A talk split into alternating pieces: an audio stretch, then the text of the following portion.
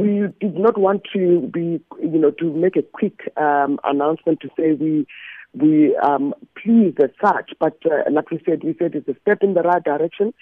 Um, you know, we needed to review them to really look at all the concessions that uh, government has put forward.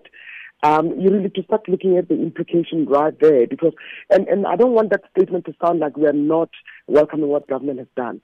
But um, you know, one of the things when we were, we sat in the in the briefing on Friday, you know, as they were reading the concession that government has put forward, uh, we had some questions in terms of what then the implication is. For instance, I'll give you an example.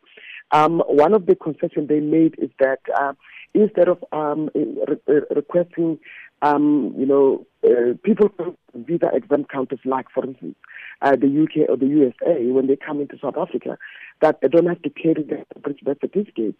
Uh, they are saying that they now need to um, carry something, some sort of a proof that um, whoever is traveling with the child is the, uh, the parent uh, the, of the child.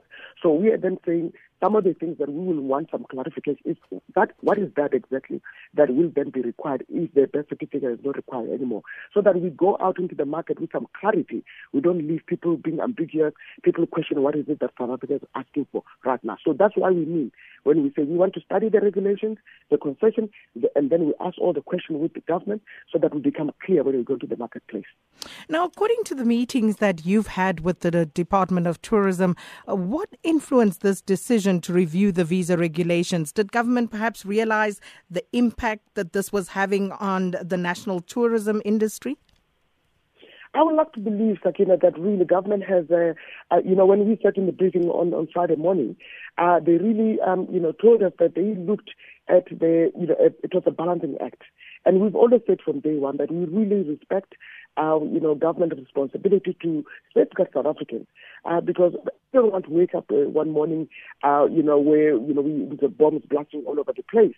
And so we understood from day one that government is, has the responsibility to safeguard South Africans, especially, you know, children, you know, the issue of child trafficking, which is a big issue, you know, the world over, you know, not in South Africa but you know, alone, but the world over, but also as well as balancing the economic interests of South Africa. So we like to believe that with all the submissions that came from us in tourism, but you know, other sectors within the, the business community, really government looked at this whole thing and said, well, you know, how can we meet, uh, be a halfway kind of a, and, and, and which is what we've been asking, can we go forward and look forward for a win-win solution uh, so that we balance the economic interests of South Africa, but as well as safeguarding our country as well. So how long are you giving yourself to take a look at the impact of these new revised laws?